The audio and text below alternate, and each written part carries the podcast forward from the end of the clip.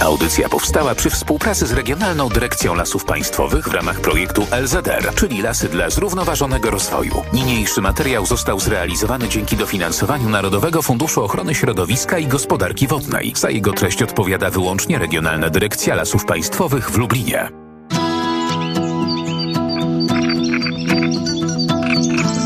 Leśne lato. Lato latem, ale jakie to lato? Chociaż każdego roku lato ma swoje i plusy i minusy, a pan Stanisław niezawodnie przesyła list na lasmałparadio.lublin.pl lipiec 2020 w liczbach. Aż zerknęłam w kalendarz. Skąd takie podsumowanie? Myślałam, że to już końcówka lipca, całkowicie nie, nie. Dziś dopiero 18 dzień lipca. A pan Stanisław pisze, że od początku lipca liderem sumy opadów jest Tomaszów Lubelski, gdzie chmurki dostarczyły 69,7 litra na metr kwadratowy wody. Drugie miejsce zajmuje Radzeń Podlaski 69,1 litra na metr kwadratowy, a trzecie miejsce Chełm 69 bez żadnych dziesiątych litra na metr kwadratowy. W lipcu, gdy służą pogody, bój się wielkiej wody. Jeszcze takie przysłowie z przestrogą dla nas. Średni miesięczny opad lipca ze 140 lat wynosi 85 litrów na metr kwadratowy dla całego naszego regionu. Mokry był lipiec w 2007 roku z opadem 133, 133,6 litra na metr kwadratowy, a suchy w 1994 roku, czy ktoś z Państwa to jeszcze pamięta, z opadem 5 litrów na metr kwadratowy. Na klimat w Puławach ma ogromny wpływ Puszcza Kozienicka, czyli po prostu las. A w tym roku komarów jest więcej, jak było płatków śniegu w zimie. O, myślę, że dziesięciokrotnie więcej. Pozdrowienia dla wszystkich miłośników lasu przesyła pan Stanisław Spuław. Bardzo pięknie dziękujemy za to e, takie półmiesięczne podsumowanie e, lipcowe na ten moment, a że pogoda rzeczywiście taka no, dość ciekawa, powiedziałabym. A skoro ciekawa, to można o tej pogodzie oczywiście porozmawiać. To czekamy na Państwa głosy. 801 50 10 22, a także 81 743 7383. Można, tak jak pan Stanisław, także do nas napisać lasmałparadio.lublin.pl. Ale że tak naprawdę w ostatnich mm, kilkudziesięciu nawet e, dniach, bo jeszcze nawet cały miesiąc nie minął od wyjątkowych zdarzeń, jakie miały miejsce w lasach mirczańskich na terenie Nadleśnictwa Mircze, no to rzeczywiście czasami, kiedy słuchamy już tylko i wyłącznie takich opowieści i oglądamy zdjęcia, no to można poczuć taką gęsią skórkę strachu. Jak wiele ciągle jeszcze tej przewagi ma przyroda ponad nami, ludźmi. Wszystko nagle w, jednym, w jednej chwili tak dmuchną, jak to widzimy czasami, jakaś sprawcza siła e, symbolizująca Boga, jak dmuchnie i powstaje wielka fala na oceanie. Tak samo tutaj. Czy powiedzmy jakieś tornado, czy jakaś wichura. Tylko, że tutaj struktura jeszcze nie była takie prosto przemieszczające się wiatry, jeszcze to były takie mm, e, skręcające, bo widzimy, że te drzewa są powykręcane. Nie są tak poprzewracane e, w jednym kierunku, tylko tak poskręcane że poukręcane na wysokości od metra, czasami przy ziemi, ale większość tych drzew jest łamana na wysokości około metra do, do, do trzech metrów. Ale taki wycięty przez huragan pas, ogromny pas lasu robi wrażenie, muszę Państwu powiedzieć. Zastępca nadleśniczego z terenu Nadleśnictwa Mircze, pan Krzysztof Krupa, e, opowiada o tym huraganie, który zupełnie niedawno miał miejsce w lasach mirczańskich i uprzątanie ciągle jeszcze trwa. Jesteśmy w oddziale 113 Adurzece Małe w leśnictwie Tuczapy w nadleśnictwie Mircze. Jest to miejsce pochuraganowe po klęsce wiatrołomu, wiatrowału z dnia 11 czerwca bieżącego roku gdzie w godzinach popołudniowych około godziny 16 miało miejsce właśnie silne tornado, taki huragan, wiatr o charakterze takim wirowym, który dokonał takich zniszczeń na, na powierzchni 80, szacujemy około 80 arów ze względu na fakt, że jest taki młodnik w wieku 21-22 lat, taki akurat wyprowadzony, wypielęgnowany, tak jest do intensywnego wzrostu, do hodowli już, został powalony taki, powiedzmy, akurat w najintensywniejszym e, etapie wzrostu masy przyrostu jego objętości. Akurat y, na szczęście wiatr y, zagarnął tylko rogiem to wydzielenie o powierzchni 4 hektary i 5 arów. I dlatego powalił drzewa no, o takim charakterze skupionym na powierzchni około, szacujemy około 80 arów. A w głębi lasu są pojedyncze szkody, takie punktowe, pojedyncze drzewa zostały wywrócone. Gdzieś tam są dwie kępy y, takiej, takich wyłamanych sosen ale naprawdę wygląda to niesamowicie. Byłam w poniedziałek, widziałam to wszystko, pokazywał mi to pan zastępca nadleśniczego, pan Krzysztof Krupa. Muszę państwu powiedzieć, że nawet zdjęcia, nawet zdjęcia z drona nie oddają tego ogromu strat. Na szczęście ten huragan odbył się bez ofiar w ludziach. Na szczęście nic nie, ucierpiał. Wichura miała miejsce w dniu wolnym od pracy, to jest na Boże Ciało o godzinie 16. Nikogo w lesie wtedy nie było i nie ma żadnych ofiar. Nieznane nam są również jakieś y, doniesienia, żeby ktoś w mieszkaniach, bo y, tutaj burza wpadła, wichura dotknęła terenów leśnych. Na obszarach zamieszkałych, na obszarach wiosek y, no, zostały po prostu duże, powstały duże straty, zostały pozrywane dachy, powywracane linie zasilające i po prostu straty tutaj materialne były dość duże. Firmy odszkodowawcze mają teraz dużo pracy. Dużo pracy mają także leśnicy i zakłady usług leśnych, które starają się uprzątnąć to wszystko, a nie jest to proste, chociażby z tego względu, że jest bardzo niebezpieczne. Tak wiele zawieszonych, pochylonych tych drzew, więc uprzątanie tego no, rzeczywiście może być niebezpieczne i dlatego tak długo to wszystko trwa. Tutaj widzimy po kolei trzeba drzewa uprzątać, żeby dojść do środka, kolejne e, drzewostany uprzątać. Trzeba zrobić dojście, po prostu posprzątać drzewa, pouprzątać szlaki zrywkowe, dojazdowe. Musi po prostu w odpowiedni sposób, w odpowiedniej kolejności wszystkie drzewa po kolei muszą zostać uprzątnięte, wycięte, posprzątane. A jak wiele strat, jeśli chodzi o dziką zwierzynę, o ich miejsce do życia, o ich miejsce kamuflażu przed e, okiem ludzkim, czy też przed drapieżnikiem, to wszystko widać jak na dłoni na tym zniszczonym kawałku lasu. No, kawałek jak kawałek. Nadleśnictwo Mircze wprowadziło okresowy zakaz wstępu do tych lasów uszkodzonych przez ten silnie wiejący wiatr właśnie z dnia 11 czerwca 2020 roku. Proszę być uważnym. E, ten okresowy zakaz wstępu do leśnic Tuczapy, a także Tarnoszyn, przez które właśnie przeszła ta wichura uszkadzająca owe drzewostany, będzie trwał i obowiązywał aż do końca lipca, z możliwością oczywiście przedłużenia przez pana nadleśniczego. Są tacy, którzy y, chcieliby podejść chociaż i zobaczyć, jak wygląda taki ogrom strat i jak y, duża potęga przyrody tutaj pokazuje swoją siłę po raz kolejny, ale proszę być ostrożnym, bo wiem, że Państwo też takie zdjęcia i takie fotografie przesyłają do nas.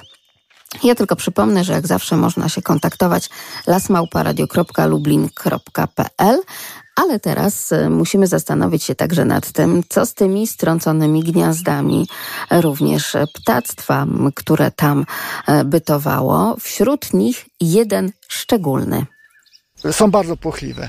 Są bardzo płochliwe, nie dają się podejść. Nawet potrafią na etapie budowania gniazda, to naraz widziałem, budają takie gniazdo niedbałe na gałęziach, w rozwidleniach gałęzi w takiej środkowej części tej korony, ale polega to na tym, że nawet w czasie takiego próby budowania on zaczyna zawiązki, pierwsze tak grubsze gałęzie składać i przepłoszony przez kogoś, wystraszony, opuści to miejsce. Kto tak się strasznie boi? 801 50 10 22, że nawet ucieka w trakcie budowy własnego gniazda. 81 743 7383. To pytanie zadaje Państwu oczywiście pan zastępca nadleśniczego z terenu Nadleśnictwa Mircze, pan Krzysztof Krupa. Zadajemy także my, czyli Piotr Wierzchoń, który ten program zrealizuje, a sprzed mikrofonu kłania się Magdalena Lipiec-Jaremek. On, tak samo jak jastrząb, nie ląduje do gniazda tam z wysoka kolony, mimo że to duży ptak, tylko w głąb drzewostanu i on kluczy kilkaset metrów, zanim później dojdzie do gniazda. Nawet czasami tak, żeby utajnić taki ma skryty tryb życia, żeby nikt nie zauważył miejsca wlotu do tego gniazda. Orliki są o wiele prostsze. Duży ptak ląduje w sąsiedztwie gniazda, naszych rozdrobnionych e, laskach, e, takich po, po, po 100, po, po, po 50 hektarów. Ornitolog widzi, aha, tam zleciał, idzie i mniej więcej w sąsiedztwie 30 metrów gniazda znajduje. Czyli wiemy, że nie jest to orlik, a kto? 801 50 10 22. Miasto budzi się, las i przyroda budziły się już dużo, dużo wcześniej. Ale jeżeli tak bawimy się językiem polskim, no to musimy powiedzieć, że takie huragany, które przechodzą przez lasy, też budzą grozę przemieszczające się masy powietrza musiały budzić grozę. Także tutaj ludzie w miejscowościach Turkowice, Tyszowce, Również Wojciechówka i Wronowice rzeczywiście e, musieli mieć powód do trwogi. E, niektórzy jeszcze z, wspominają, że już dawno, starsi nawet, że dawno czegoś takiego nie przeżyli. A jak duże straty tak naprawdę objął ten wiejący, y, mocny, silny wiatr i ten wiatr huraganowy, którym, y, o którym, tak jak opowiadał pan zastępca nadleśniczego Krzysztof Krupa, ukręcał dosłownie te wszystkie drzewa dwudziestoparoletnie, ukręcał i wyrywał z korzeniami, ścieląc y, tak niezwykły dywan. Można to zobaczyć chociażby na mm, fotografiach Nadleśnictwa Mircze www www.mircze.lublinlasy.gov.pl. Polecam Państwu, żeby zerknąć, bo tam nawet nie ma gdzie po prostu postawić e, stopy. E, a co mówić o uprzątaniu i o tym, żeby doprowadzić jakoś ten drzewostan do takiego stanu sprzed takiego właśnie huraganu. Jak duże straty objął ten huragan? Y, są to duże straty. Powalenie 10 tysięcy metrów sześciennych to dość duża strata e, dla nas. Jest w tym leśnictwie rocznie to się około 7 tysięcy metrów sześciennych w ciągu roku. Trzeba wziąć pod uwagę, że taka masa została wywrócona w ciągu paru minut i ona będzie uprzątana w ciągu trzech miesięcy. Biorąc pod uwagę to, że drzewo ulega, ze względu na warunki, ulega bardzo silnemu takiego zasinieniu, grzyby i bakterie doprowadzają do jego deprecjacji, owady drążą e, chodniki, e, więc e, a z uwagi też na to, że jest to drewno dość cienkie, przeznaczenie tego drewna poza, nie będzie inne jak tylko drewno sortymenty stosowe do produkcji papieru, do produkcji płyt wiórowych. Tutaj zastosowanie takiego wysoko kwalifikowanego surowca do produkcji oklein i mebli jest bardzo ograniczone, jeśli żadne. Może tam niektóre fragmenty zostaną wykorzystane do produkcji palet, drewna opakowaniowego.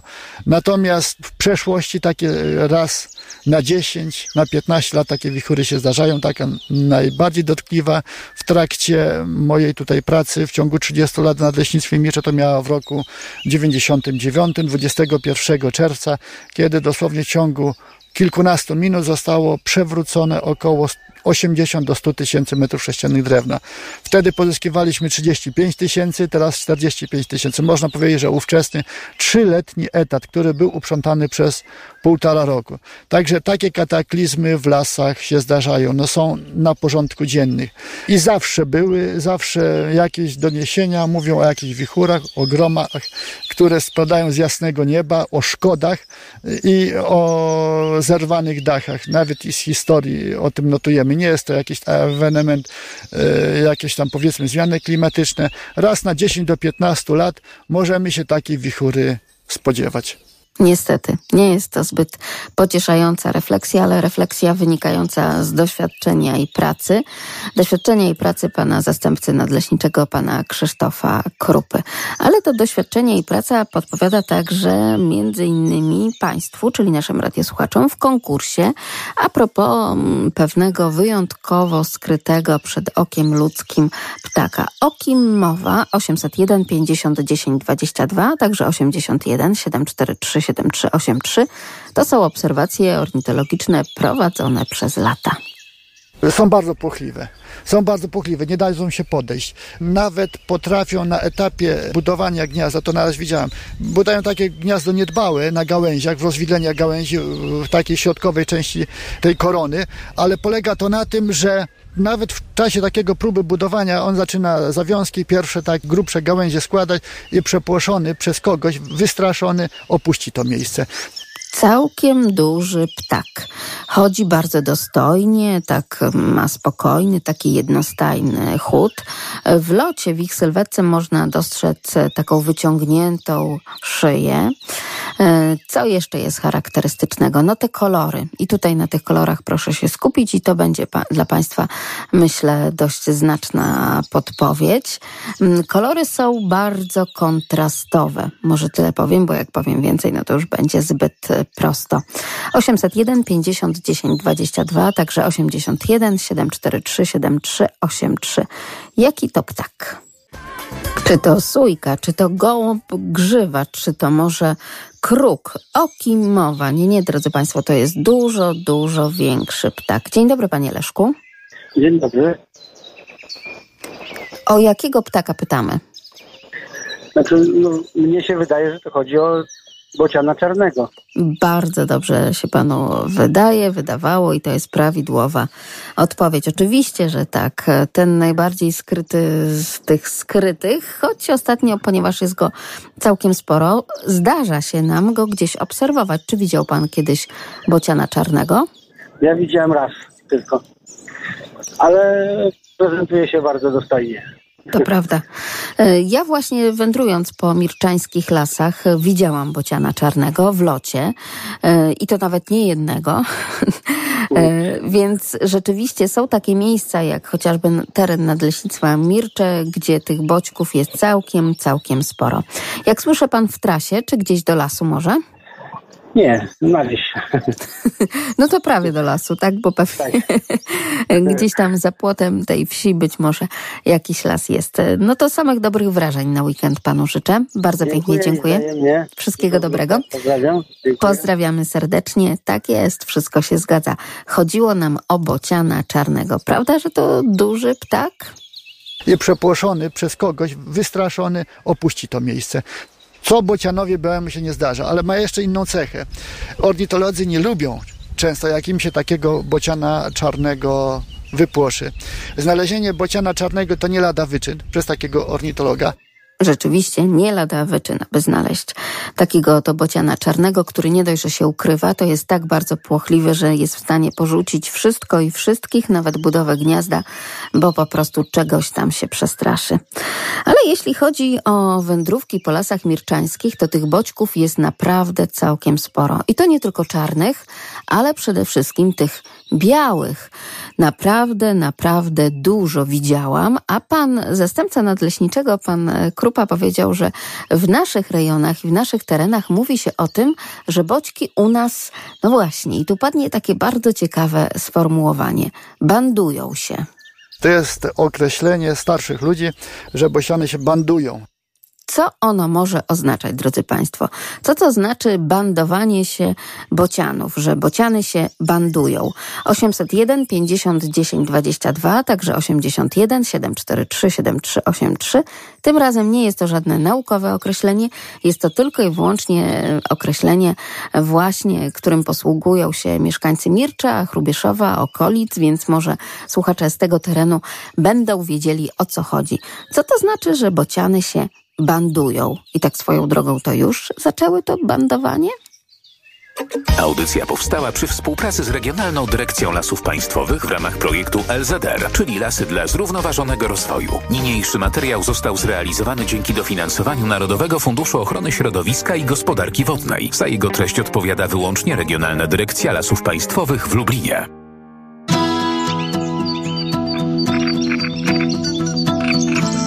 Leśne lato.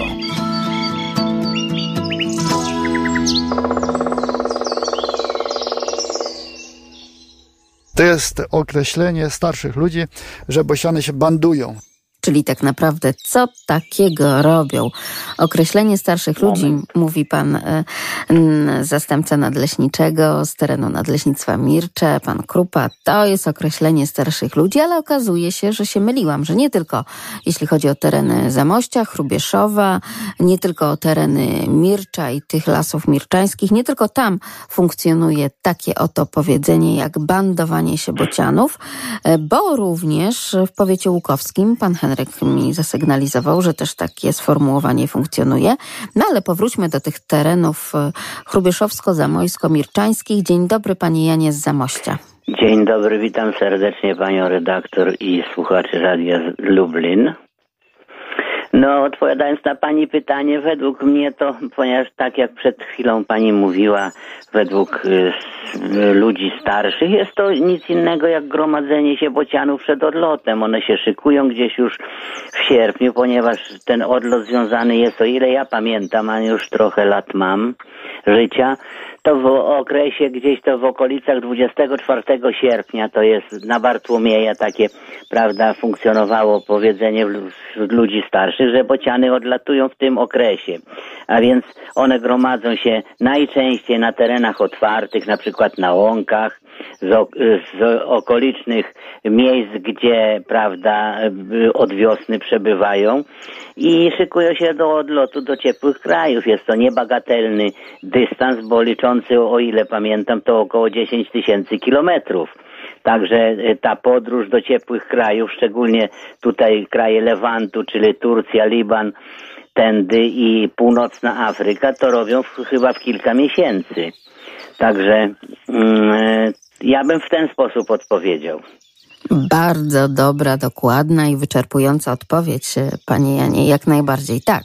Tylko, że 13 dnia lipca, kiedy wędrowałam w ten właśnie miniony poniedziałek Tak. po lasach mirczańskich, to już takie bandy boćków Były, no właśnie. widziałam. I stąd między innymi ta rozmowa z panem zastępcą nadleśniczego Nadleśnictwa Mircze, z panem Krupą. I dlaczego to tak jest? Zapytałam panie Krzysztofie, co tutaj się zadziało, że to już tak szybko, czy to tylko jeszcze takie przygotowanie, czy to może po prostu, no nie wiem, tak przy okazji ich się troszeczkę więcej zebrało, ale kiedy e, wracaliśmy już z Lasów Mirczańskich, e, no to muszę panu powiedzieć, że coraz więcej takich band e, widziałam. Nie wiem, czy pan też miał okazję już w tym roku widzieć takie bandy boćków. Halo? Nie widział pan jeszcze takich band boćków? Zwraca się pani redaktor do mnie? Tak, do pana. Y, Nie widziałem, aczkolwiek widziałem bardzo dużo gniazd bocianich, ponieważ tak jak pani mówi tutaj, pani była 13, no więc ja w następnym dniu chyba objeździłem część roztocza, a generalnie rzecz mu, y, ujmując byłem na roztoczu środkowym, bo byłem między innymi w Perle naszego roztocza, czyli w Zwierzyńcu. Byłem w Guciowie w zagrodzie państwa Jachymków, także odnowiłem sobie wiadomości y, z przeszłości.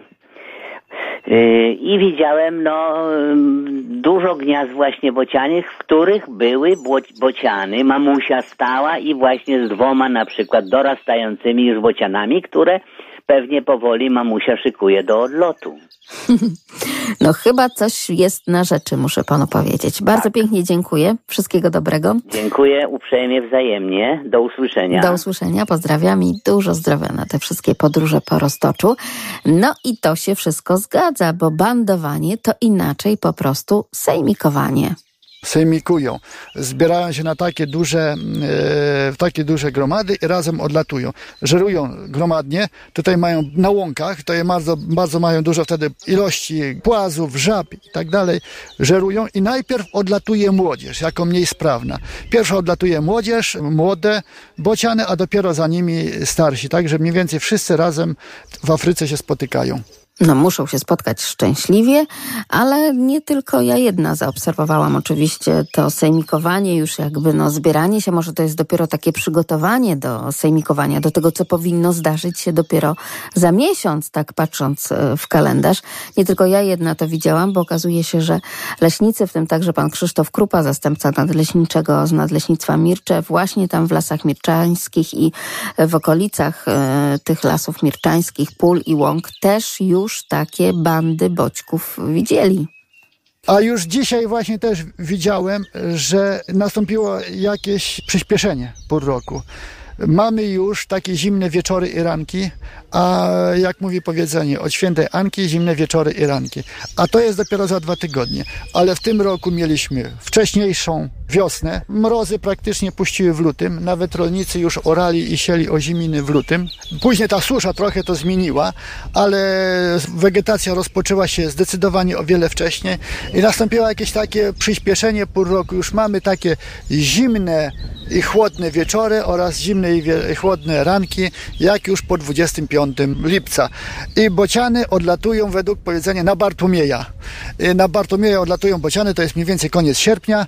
Myślę, że w tym roku też jeszcze, e, ale już na pewno zdecydowana większość już obleciała. Skrzydła prostowały już dawno, dwa tygodnie temu, bo to jest najpierw takie próbne prostowanie skrzydeł, przyuczanie się do lotu, a dopiero później takie pierwsze niezdarne loty, to na razie widać takie przerażone bociany, które nie zawsze latają w takim zamierzonym kierunku. To trwa jakiś czas, później wszystkie się uczą latać i teraz to takie właśnie to sejmikowanie, bandowanie, wspólne biesiadowanie ma na celu przyuczenie młodzieży, ale też i nabranie takiej e, siły energetycznej, żerowanie przed podróżą. No bo w grupie tak naprawdę, czyli w tej bandzie siła takie grupy, grupy, sejmiki. Czasami taka banda liczy kilkaset bocianów białych, ale też i ja jeszcze nie widziałem, ale tutaj moi koledzy pokazywali takie grupy bocianów czarnych, 20, 30, czasami więcej sztuk. Niektórzy nasi, moi koledzy robili takie zdjęcia. To bardzo rzadko się zdarza. Bociany czarne, bardzo odludne i bandują się, czyli gromadzą się na takie wspólne sejmikowanie w miejscach odludnych, ustronnych łąkach. Często na przykład obecność człowieka, obecność obecność jakiegoś głośnego sprzętu potrafi je rozproszyć i wtedy przewodnik wybierze inne miejsce na ich wspólne bandowanie. Jakże inaczej to w porównaniu z tymi bocianami białymi, które właśnie ciągną do ciągników, maszyn rolniczych i w ogóle się tego nie boją, tylko chcą skorzystać co nieco, żeby się najeść i tak jak e, mówił pan Krzysztof Krupa, oczywiście też przy okazji nabrać siły i energii przed podróżą, ale żeby już, ale żeby 13 dnia lipca? A my mamy bociany. Ciągle jeszcze, jeszcze przecież nie odleciały, choć ja nie wiem, czy to tak. To bandowanie nie wskazuje nam takich pierwszych kroków już ku odlotom. A że tych boćków całkiem sporo, naprawdę bardzo dużo, jeśli chodzi o lasy mirczańskie, no to mamy też potwierdzenie, że i tych y, czarnych, bo dużo gniazd w całym nadleśnictwie Mircze, aż siedem takich gniazd, um, które są pod opieką oczywiście leśników i ornitologów, więc to jest naprawdę bardzo, bardzo dużo, jak na taką hajstrę, czyli tego czarnego boćka, a białych, no to niezliczone ilości. Bardzo dużo, bardzo dużo. Tutaj są całe wioski. Tutaj e, Machnów, Machnówek, tutaj na tej wiosce nadgranicznej. No nie ma słupa, żeby nie był zasiedlony przez bociana. I charakterystyczne, o ile bociany, to już wszyscy wiedzą takie powszechne, bociany białe są bardzo towarzyskie, lubią e, ludzkie osady, e, nawet zakładają gniazda w bezpośrednich osadach w sąsiedztwie osad ludzkich, o tyle bociany czarne od nas stronią.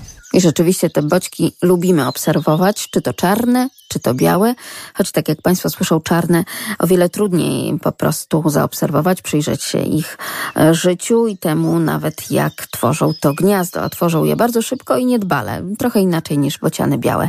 Panie Henryku, Pan też lubi obserwować bociany, prawda? No oczywiście, tradycja historyczna, bo mój dziadek miał gniazdo kiedyś zrobione, no stara brona na jakieś tam y, topoly, tam sokora, gdzie można było wejść i schronić się tam załóżmy przed deszczem. Jak ta sokora się zawaliła, także y, wielkość tego gniazda to na dawne wozy żelazne to miała po prostu to kilka razy trzeba było to wywieźć, po prostu szczęście, że w momencie jak to się zawaliło wszystko nikt tam nie, nie było bo by go pewnie przygniotło ale historycznie teraz y, mój szwagier w moich rodzinnych stronach w okolicach tam y, miejscowość dokładnie Baczków y, zakłada gniazdo i po prostu coś w tych bocianach jest. Jedni mówią, że przynoszą dzieci, drudzy mówią, że przynoszą szczęście. Już kiedyś w ubiegłym roku bodajże wspominałem na ten temat. Y, bocian y, zakładał gniazdo i no, młodzi ludzie tam po prostu trochę niepełni y, rozumu, nie mający nic wspólnego z przyrodą, idąc wieczorem rzucili kamieniami w gniazdo. No i w międzyczasie zachorowała chociaż Oj, Pani Henryku, uciekła nam gdzieś w podróży chyba ta historia i ta opowieść, a tak ciekawie się zapowiadało. Halo, halo, czy wróci Pan do nas na łącze, tak? na, do gniazda, no to siostra przeżyje. No i autentycznie było, urodziła jeszcze syna, który ma teraz już około 18 lat. Także, a w międzyczasie y, w, tym gnieździe były, no nie było to rekordu, ale pojawiło się pięć małych, które zostały wychowane, bo nieraz jak tam załóżmy lato jest różne, no to bociany maksymalnie wychowują dwa albo trzy sztuki, a y, trzeciego osobnika albo tam ten, który wiadomo, że nie przeżyje, wyrzucają go z gniazda. Tak. No to mimo wszystko idzie na rekord y, w takim Tak. razie. A tu właśnie jadąc y, właśnie w czwartek w okolicach Łukowa gość kosi łąkę, no i tak jak wspomniałem wstępnie, no zaobserwowałem no, około 30 sztuk, które tam y, pi- pieszczotliwie tam z tymi żabami się bawiły, także po prostu jest taki wstęp do takiego do sejmikowania po prostu przygotowanie. Też Pan uważa, Pani Henryku, że to wcześnie?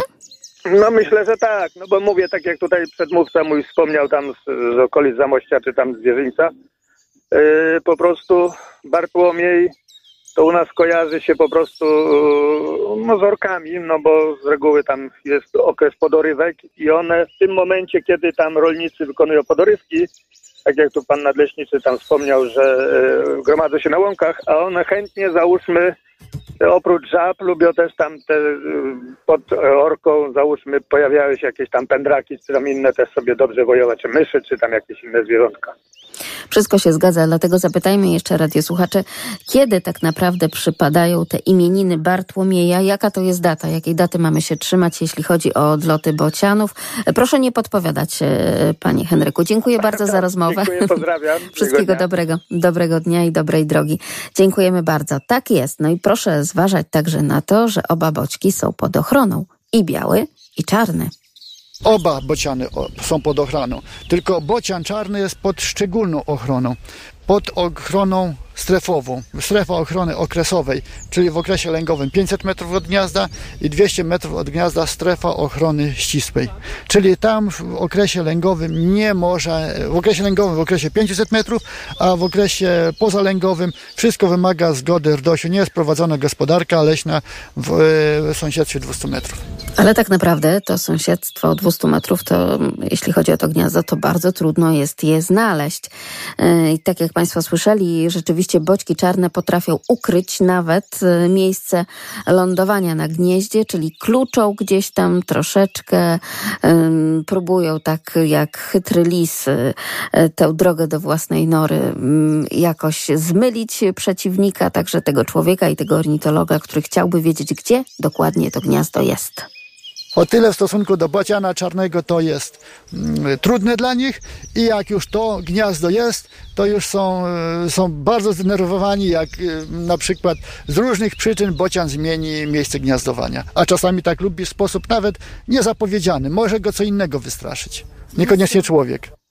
Jaka konkretna data w kalendarzu wskazuje na te imieniny Bartłomieja i na czas odlotu i tego już takiego typowego bandowania, sejmikowania się e, bocianów? Czy Państwo mają kalendarz przed sobą? Proszę odnaleźć 801 50 10 22.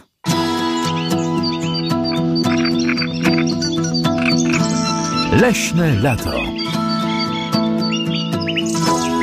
Na zwiastowanie przybywaj bocianie, bądź też na zwiastowanie pierwszy bociek na gnieździe stanie.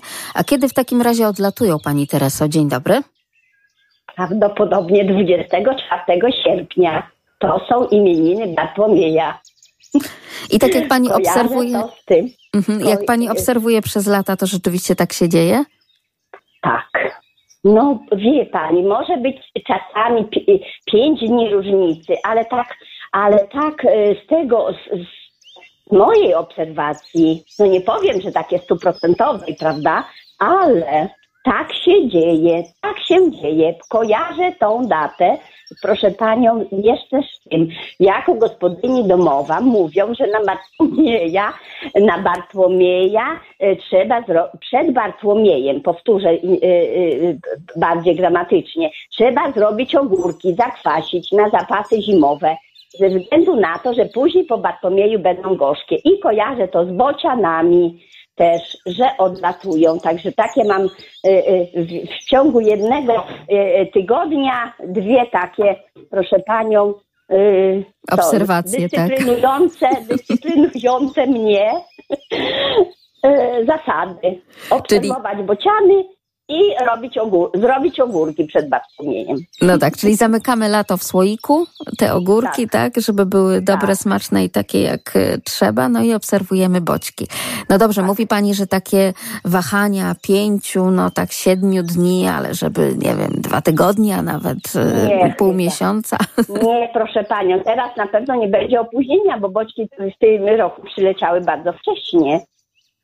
Czyli będzie przyspieszenie, a nie opóźnienie, Ja, tak? ja myślę, że opóźnienia nie będzie. Według mnie tak się zdaje. Według mnie. Ale czy tak będzie? To zobaczymy. Obserwujemy. I wasz program wspaniały, który, który to y, wyegzekwuje od ludzi wiadomości. Powiem tak. I niech tak zostanie. Tak, pani redaktor, u was wspaniały program. Wstaję co, co sobotę, niewiele zabieram głos, bo lubię więcej słuchać, jak zabierać głos y, w waszym programie, ale wspaniały program. Cieszę się, że takie coś jest. Co sobotę wstaję i słucham. Bardzo nam miło, pani Tereso. Wszystkiego dobrego. Pozdrawiam serdecznie. Wszystkiego dobrego, do usłyszenia. Do usłyszenia i trzymamy kciuki, żeby pani w tym roku też z ogórkami zdążyła. Myślę, że będzie dobrze. A kiedy już tak wędrujemy sobie po różnych lasach, nie tylko mirczańskich, ale także lasach tomaszowskich, no to muszę państwu powiedzieć, że pojawiają się takie oto dzikie zwierzęta, które budzą troszeczkę strach i grozę. I nie są to ani hajstry, czyli czarne boćki, ani białe bociany, ani generalnie ptaki, ale coś zupełnie, zupełnie innego, coś, co tak troszeczkę niżej e, naszych stóp nawet e, porusza się. Proszę podać nazwę gada występującego na terenie Nadleśnictwa Tomaszów, charakteryzującego się dwoma żółtymi półksiężycami na głowie.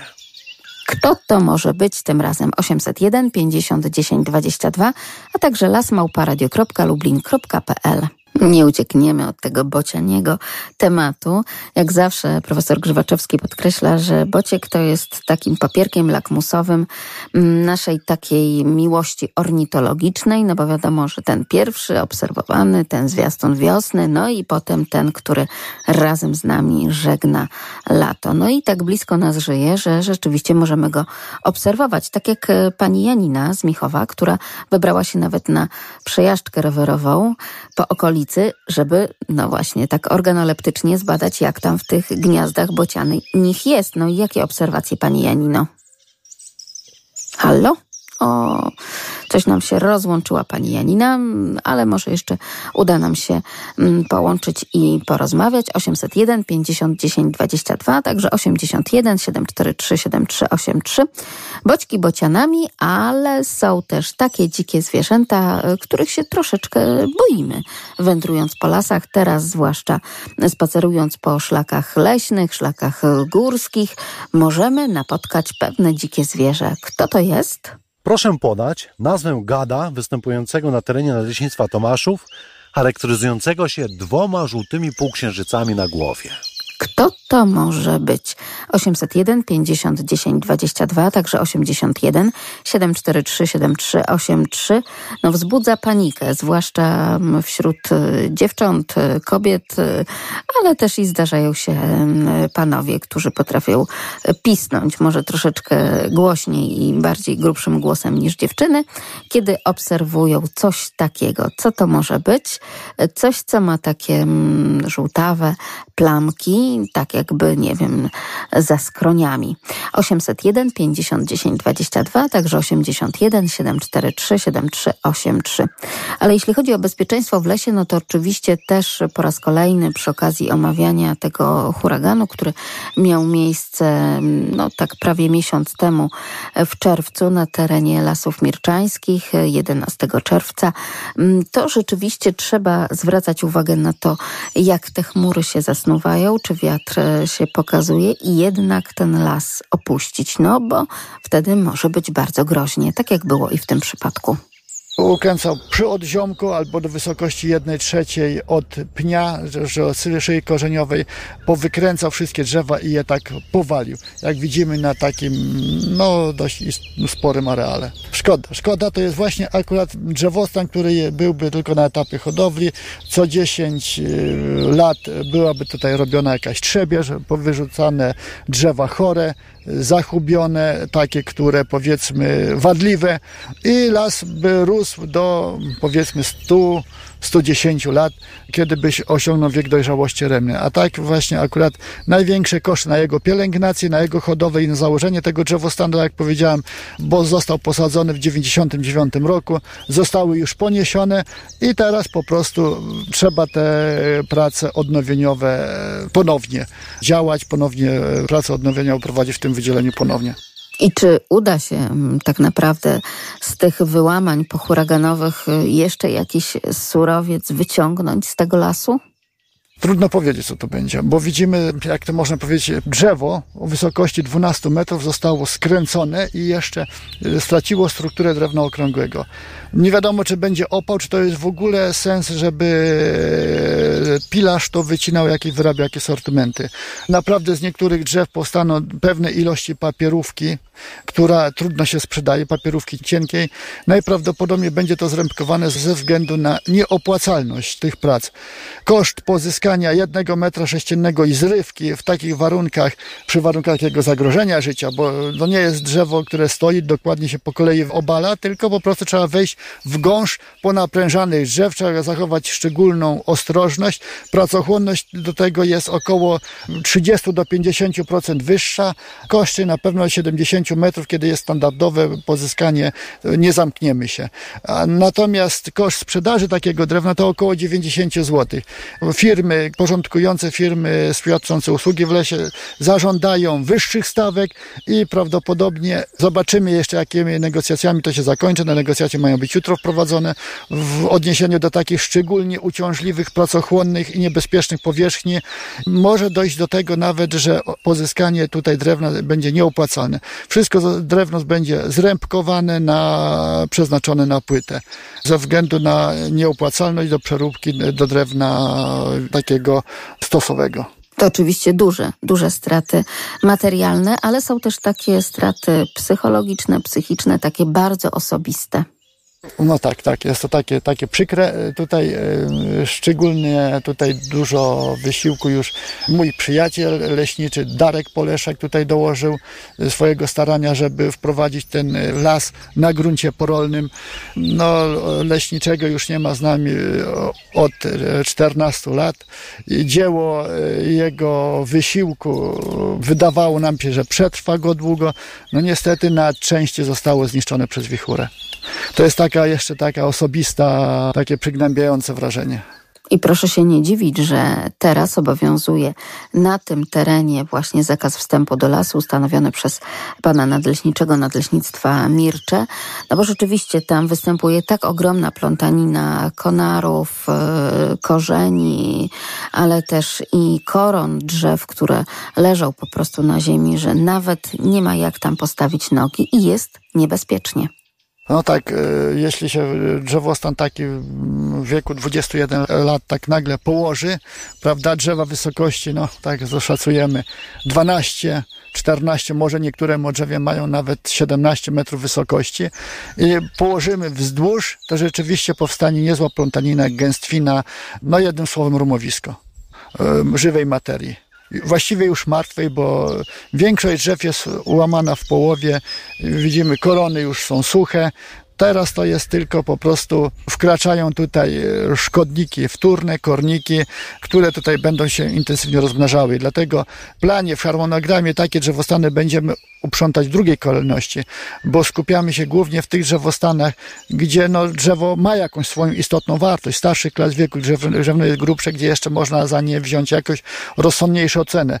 Tutaj po prostu nie mamy żadnych istotniejszych przychodów, to będą tylko same koszty.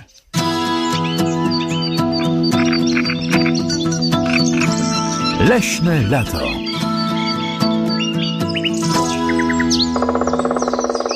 Proszę podać nazwę gada występującego na terenie Nadleśnictwa Tomaszów, charakteryzującego się dwoma żółtymi półksiężycami na głowie. Ach, te żółte półksiężyce. To nie wakacje w Turcji, tylko wakacje na przykład na terenie Nadleśnictwa Tomaszów, ale wszędzie, gdzie wędrujemy po Polsce, można spotkać takiego właśnie gada. Co to za gad? Kacprze, dzień dobry. Zaskroniec. Brawo, to jest prawidłowa odpowiedź. To powiedz, ty kiedyś miałeś szansę widzieć takiego zaskrońca? Tak, w Polskim Parku Narodowym, nawet trzy. A bałeś się, czy się nie bałeś? Nie, po prostu go ominęliśmy. Bardzo dobrze, czyli nie należy go niepokoić, bo to jest jadowity wąż, czy nie jadowity?